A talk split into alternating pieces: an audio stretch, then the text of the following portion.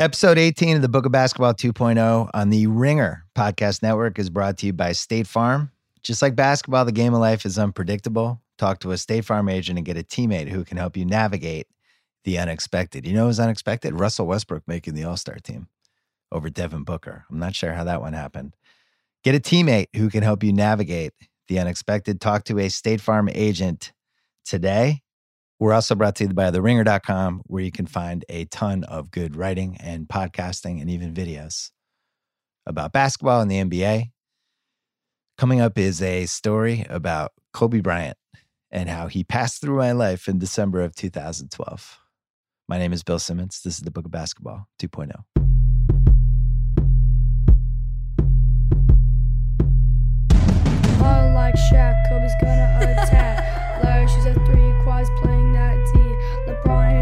steal, and you already feel. Pass it to Luke, yeah, he's gonna juke, yeah, yeah. It's a book of basketball, yeah. It's a book of basketball, yeah. It's a book of basketball, yeah. It's a book of basketball, yeah. When Kobe Bryant called me out of the blue in December of 2012, I was heading to a Christmas party on a Saturday night. Kobe was plowing through his 17th NBA season, the last time he'd ever make first team All NBA. His beloved Lakers, they were already falling apart. Kobe's defenders maintained that it wasn't his fault, that Kobe hadn't been this efficient offensively in years, that you couldn't blame him for Dwight Howard's back, Steve Nash's leg, even Mike Brown's brain. His detractors, they saw another unhappy Lakers season unfolding like Kobe karaoke. Dissension and chaos, Kobe undermining his coach, Kobe blasting teammates to the press, Kobe hogging the ball in close games. And you know what? Both takes were probably right. That's one of the many reasons Kobe was the most polarizing superstar since Wilt Chamberlain. But if you were a basketball purist, you appreciated how hard Kobe played how driven and demanding he was, how fellow stars and retired legends universally defended him and sung his praises. Maybe you dislike some of the off court stuff, his arrogance, or in the eyes of Lakers fans, his confidence, the occasional bursts of selfishness, maybe even how Kobe's ideal basketball situation always seemed to double as the one in which everything went through Kobe Bryant. In those early Laker years, he definitely carried himself a little like King Joffrey. In his prime, he seemed too self aware, giving himself nicknames, blurting out strange comments at the wrong times, always keeping his family lurking around for another photo op. Being a Celtics fan, I probably would have rooted against Kobe Bryant anyway, but he sure made it easy. In 2011, I had lunch with Phil Jackson, and Phil confessed to me that he definitely didn't want to be coaching Kobe when Kobe wasn't Kobe anymore. The Lakers were swept by Dallas that spring. Jackson retired from coaching shortly after. I was not surprised. The conventional wisdom basketball would end badly for Kobe. It had to. Kobe was wired like a champion boxer, someone so competitive and so relentless, they'd have to knock him out, or in Kobe's case, embarrass him at least a few times before he reluctantly called it quits. As Doug Collins always told me, there's nothing harder than coaching a superstar when they aren't a superstar anymore. But Kobe had another wrinkle up his sleeve that none of us expected. In the 2012 Olympics, his goofier side surfaced when the team started doing Instagram photos. He became their elder statesman, the legend in waiting who appreciated his good fortune and relished the ride. He also cultivated relationships with various high profile media members, correctly assuming that they'd be the one who controlled how his legacy was written. He started spilling his thoughts on Facebook. Remember that? Candid stuff, personal stuff, the things we always wanted athletes to say. His most provocative post was inspired by a social media beef with former teammate Smush Parker, who was playing in China in the time and bristled when Kobe ridiculed him. He responded by questioning Kobe's leadership abilities. Uh oh. A frustrated Kobe responded with a captivating Facebook rant about leadership that we're going to tackle in a second. But there was a growing sense that Kobe, more than any superstar before him, believed he was misunderstood as a competitor and a leader, that he wanted to rectify this injustice in real time. And look, every basketball legend handles the end of their prime differently. Almost always it ends poorly.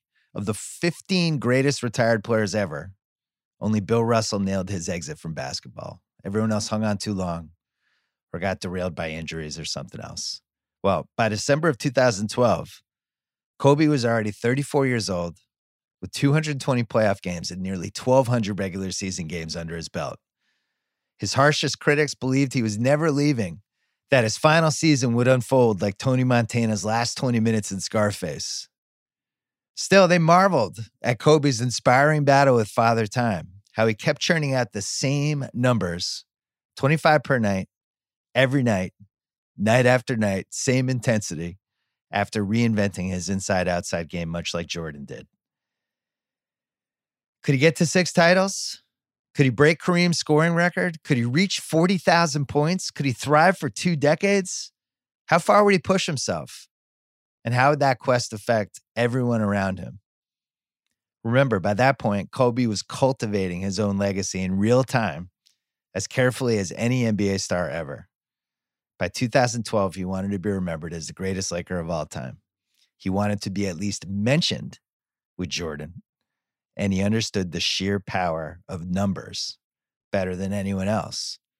In the words of Andy Dufresne, this was really about pressure over time. Kobe couldn't pass Jordan or Magic conventionally, not with regular season brilliance, not with playoff numbers, not with peak performance. That ship sailed. But the totality of his career numbers, as well as his staggering longevity, could sway the big picture narrative his way, and he knew it. Kobe's era offered unparalleled advantages in conditioning, dieting, workout equipment, stretching routines, surgical techniques, even goofier advantages like napping and sneakers. He even had the educational power of the internet, which allowed him to study opponents and study himself and constantly mine everyone's worlds for more and more information. By the end of 2012, any driven NBA superstar could dream of thriving for two solid decades. Kobe wanted to be the first. Pressure over time. But here's the thing Kobe had a fatal flaw. He simply couldn't handle it when his teammates weren't as driven as he was. It's just as easy to remember Kobe's unhappy Lakers teams as the happy ones.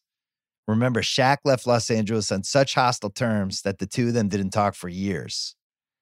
And his second best teammate, Pau Gasol, looked totally broken by 2012.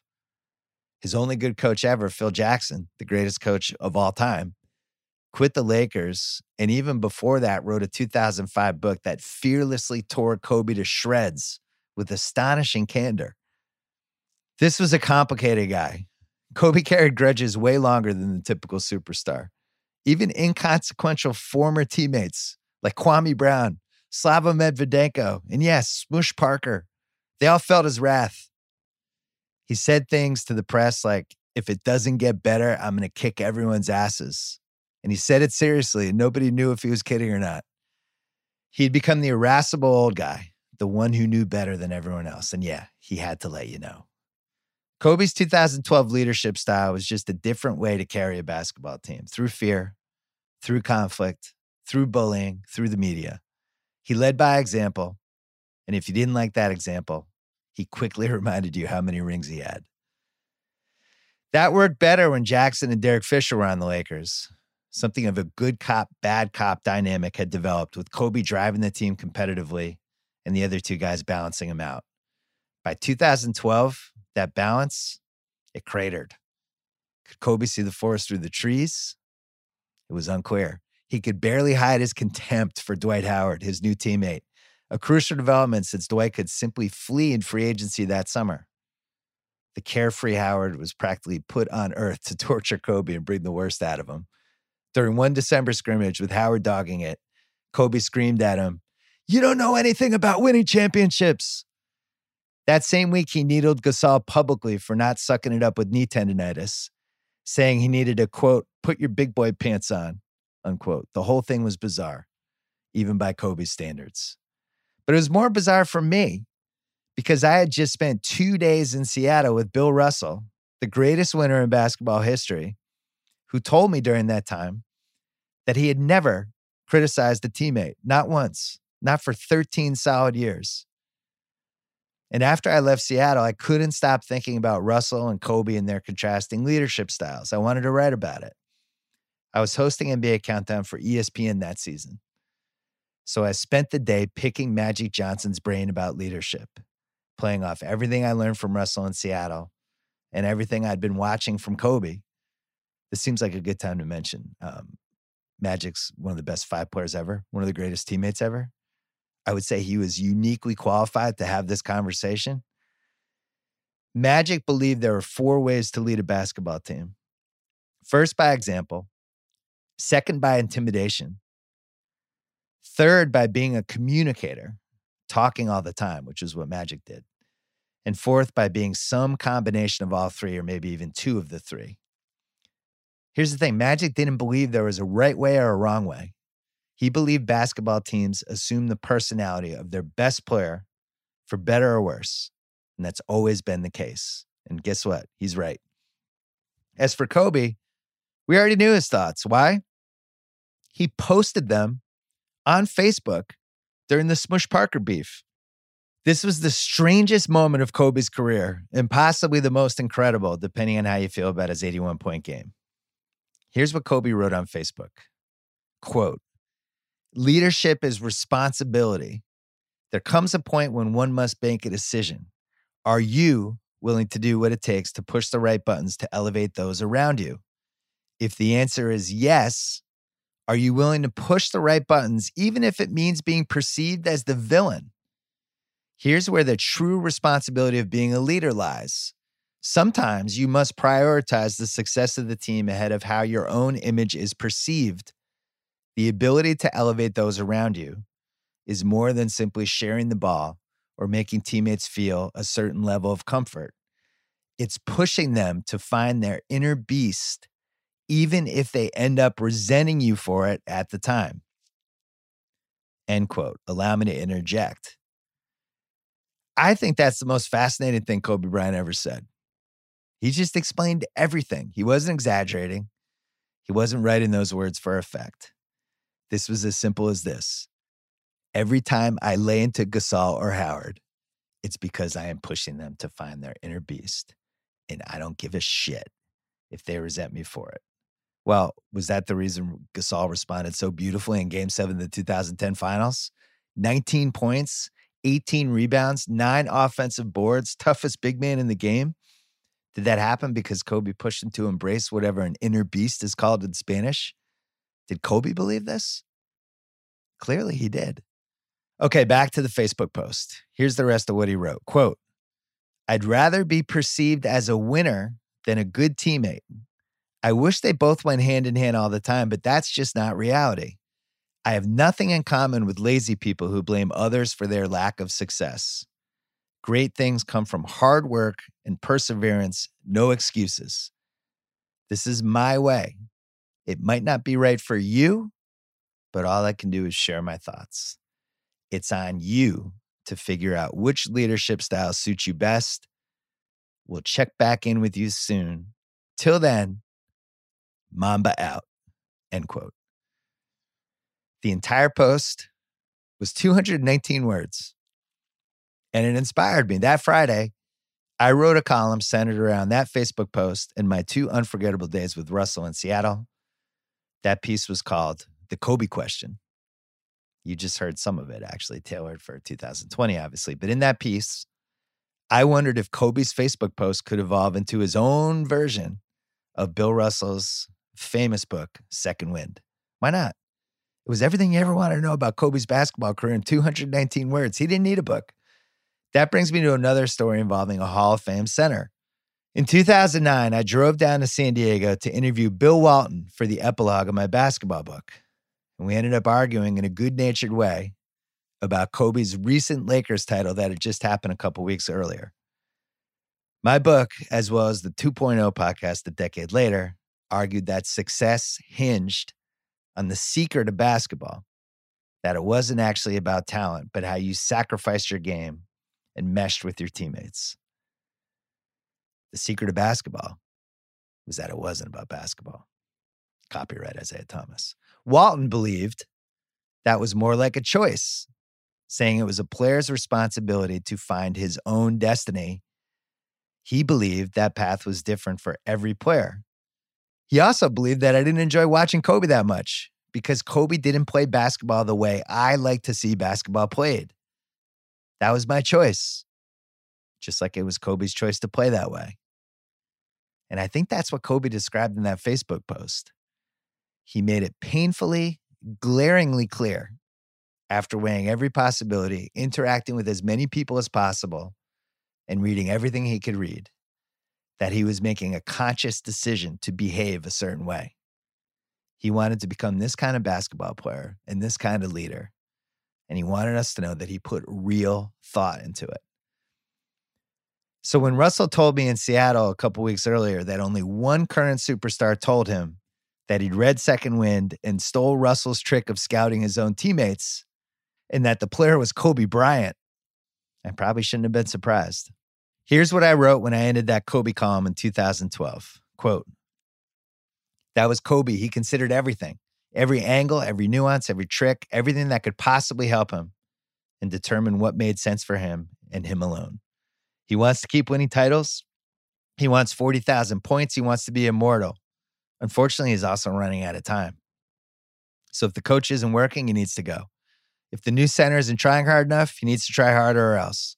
If the old center can't snap out of this crazy funk, then he needs to put on his big boy pants and suck it up. Kobe Bryant would rather be perceived as a winner than a good teammate. Kobe Bryant figured out what leadership style suited him best. Kobe Bryant doesn't care if you think he's a villain. Kobe Bryant wants to win and keep winning, like Bill Russell before him. It's his job to make them better. He just does it differently. And if you don't like it, he doesn't care. This is his way.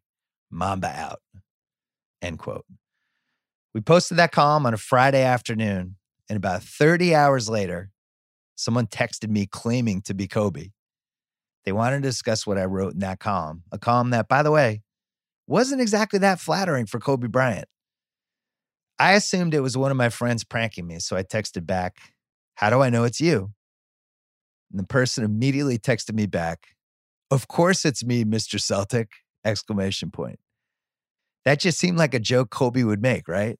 It had to be him. I told this person to call me. Keep in mind, it was Saturday night at around seven o'clock. My wife and I were heading to a Christmas party. Our young kids were chasing each other around the house. Our dogs were barking because the babysitter just arrived. And now my phone was ringing because some Kobe imposter was calling me. Only when I answered, there was no mistake. Deep, deep voice, ball busting jokes right out of the gate. Kobe. It was definitely him. I rushed outside. I found a quiet spot in my backyard and I listened to Kobe talk and talk. Turned out he loved what I wrote about him and Russell. In general, he believed people didn't discuss leadership enough, that it was infinitely more important than anyone realized. His own leadership evolved over the years, Kobe told me. In 2008, he tried to lead by being everyone's buddy, by being overly supportive, by being a consistently, quote, good, unquote, teammate. All the things his detractors said he couldn't do, and he listened to them. Well, it didn't work. The Celtics carved them up in the finals. They were much tougher. Kobe said he spent the summer wondering what went wrong, ultimately tweaking his style the following season. He dropped the buddy buddy routine. He became much more demanding, both publicly and privately, especially with Gasol, the one guy he needed most. When they competed in the 2008 Olympics in the gold medal game, Kobe said he went at Gasol with particular vigor. And when they returned for Lakers training camp, Kobe left his gold medal dangling in Gasol's locker. He was setting the tone no fucking around. Kobe believed the Lakers played angrier that season because he was angrier, especially in the spring of 2009, and only because Garnett and Pierce had shown them the way. He said admirably of that Celtics team, quote, they were a fucking buzzsaw, end quote. Losing in 2008 helped him win in 2009. He was sure of it. The 2010 finals ended up being champs versus champs, with Kobe's Lakers finally getting revenge against that buzzsaw in game seven at home by dominating that crucial piece of turf under each basket. They're a little fresher, a little tougher, and that includes Gasol, who was unusually relentless that night. In the last quarter, they broke the same Boston team that had previously broken them two years earlier. Kobe told me it happened for a variety of reasons, but mainly because of a complicated set of leadership decisions he made two summers earlier. That's why they won. That's what he believed. We ended up spending 35 minutes talking hoops, leadership, Russell, the Lakers, you name it. His experience on 2012's Olympic team was particularly insightful for him. He believed LeBron had figured it out, that there was an inner confidence in LeBron that just wasn't there when they played together in 2008. He called Chris Paul admiringly a quote, bad motherfucker, end quote. He wasn't sure what would happen with Oklahoma City, just that he was delighted that they traded Harden. He knew Durant was more talented, but he believed Westbrook was the quote, dog, end quote, on that team. He meant that admiringly too. We debated Durant and Westbrook a little. At that point, Durant looked like he was headed for multiple MVPs and a few titles. Kobe wasn't so sure. He thought it was really Westbrook's team, that Russ was the one with the dog in him, not Durant. So, wait, I asked him, you think it's a potential problem? Maybe, Kobe said. And at this point, my wife was yelling at me that we were late for the Christmas party. She thought I was out there gabbing about basketball with a buddy, not talking to one of the greatest players ever. I had to leave. So long, Kobe. The phone call happened two weeks after my two days with Russell, and what shocked me was how similarly sophisticated they were. Not just about basketball, but human nature, too. I've been lucky enough to talk basketball for prolonged stretches with Bird, Russell, Nash, Durant, Curry, Magic, Kobe, Isiah, Barkley, Walton, some of the greatest players ever. And really, all of them were wired that way. That has to mean something, right? But you know what's really crazy? I got the feeling during our first phone call that Kobe was delighted. I repeat, delighted that someone finally noticed his Facebook post. I actually think he spent significant time crafting it. I think he expected it would be a bigger deal, like Kobe's version of Jerry Maguire's mission statement or something. What a strange, fascinating, memorable guy.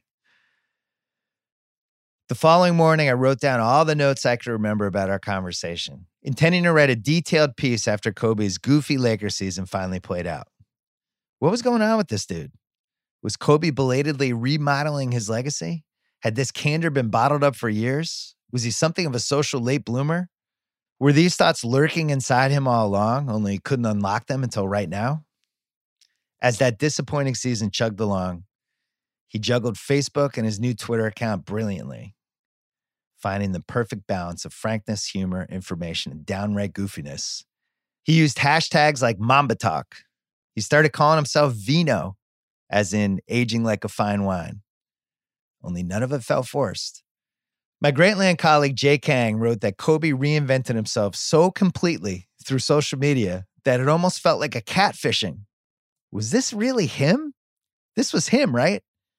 It turned out to be Kobe's last great season, and it ended in something of a tornado, with Kobe demanding to play 48 minute games down the stretch, pushing himself too far, and eventually tearing his Achilles.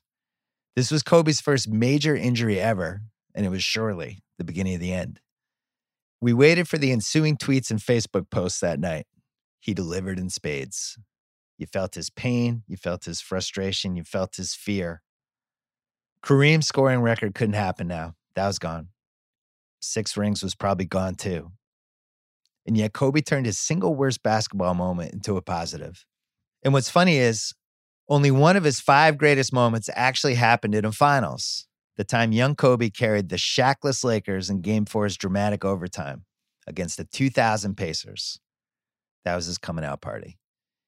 The 81 point game, that's the second great moment. The gold medal game in 2008, when Kobe grabbed the steering wheel just as that team was headed for a brick wall, that's the third. His 60 point game to end his career in 2016, that's the fourth. And draining those last two free throws with his left foot dangling lifelessly from his leg. That's the fifth. If Jordan cemented his legacy with that title winning shot in Utah in 1998, then Kobe cemented his legacy that night. When your Achilles severs in half, at first you assume someone kicked you in the back of the leg. It takes an extra second to realize your foot is dangling from your ankle bone with nothing supporting it. And that's when you start thinking, no, no, no, no, no, no, no. Well, Kobe knew right away. He also knew Golden State would pick an ice cold sub to shoot those clutch free throws and that the Lakers desperately needed the game. So he hobbled over the charity stripe and he swished both freebies flat footed. Then he limped off into the sunset because that's what leaders do. They lead by example. I don't know if Kobe Bryant always realized that, but in the 80th game of his 17th NBA season, he realized it. And it was a truly great moment. I remember the 2013 season for those free throws, for Miami's 27 game winning streak, for my year with Magic and Wilbon and Jalen, for San Antonio blowing the title, for Ray Allen's miracle shot, and for the night Kobe called me out of the blue, and only because he wanted to talk about leadership on a random Saturday night. That summer, I asked him if I could write about our phone call because I wanted to tie it into a bigger piece about Durant and Westbrook. No fucking way, he said. That was off the record. That was between you and me. Sure thing. I never wrote about it. We kept in touch over the next few years. I met his wife. He came on Grantland Basketball Hour. He texted me to check in after ESPN cut me loose. One time we even ended up at the same soccer tournament with our daughters. He brought an oversized fancy canopy that said Mamba FC. It was bigger than every other canopy in the tournament because, of course, it was. Kobe didn't care. He didn't mind the attention, he didn't mind the photos. He's a proud soccer dad. And his daughter's field was far enough from my daughter's field that I didn't want to leave our game to walk all the way over. So I just texted him teasing that he was making the other dads look cheap with that giant canopy. You should have come over to say hi, he texted me. I will next time, I told him.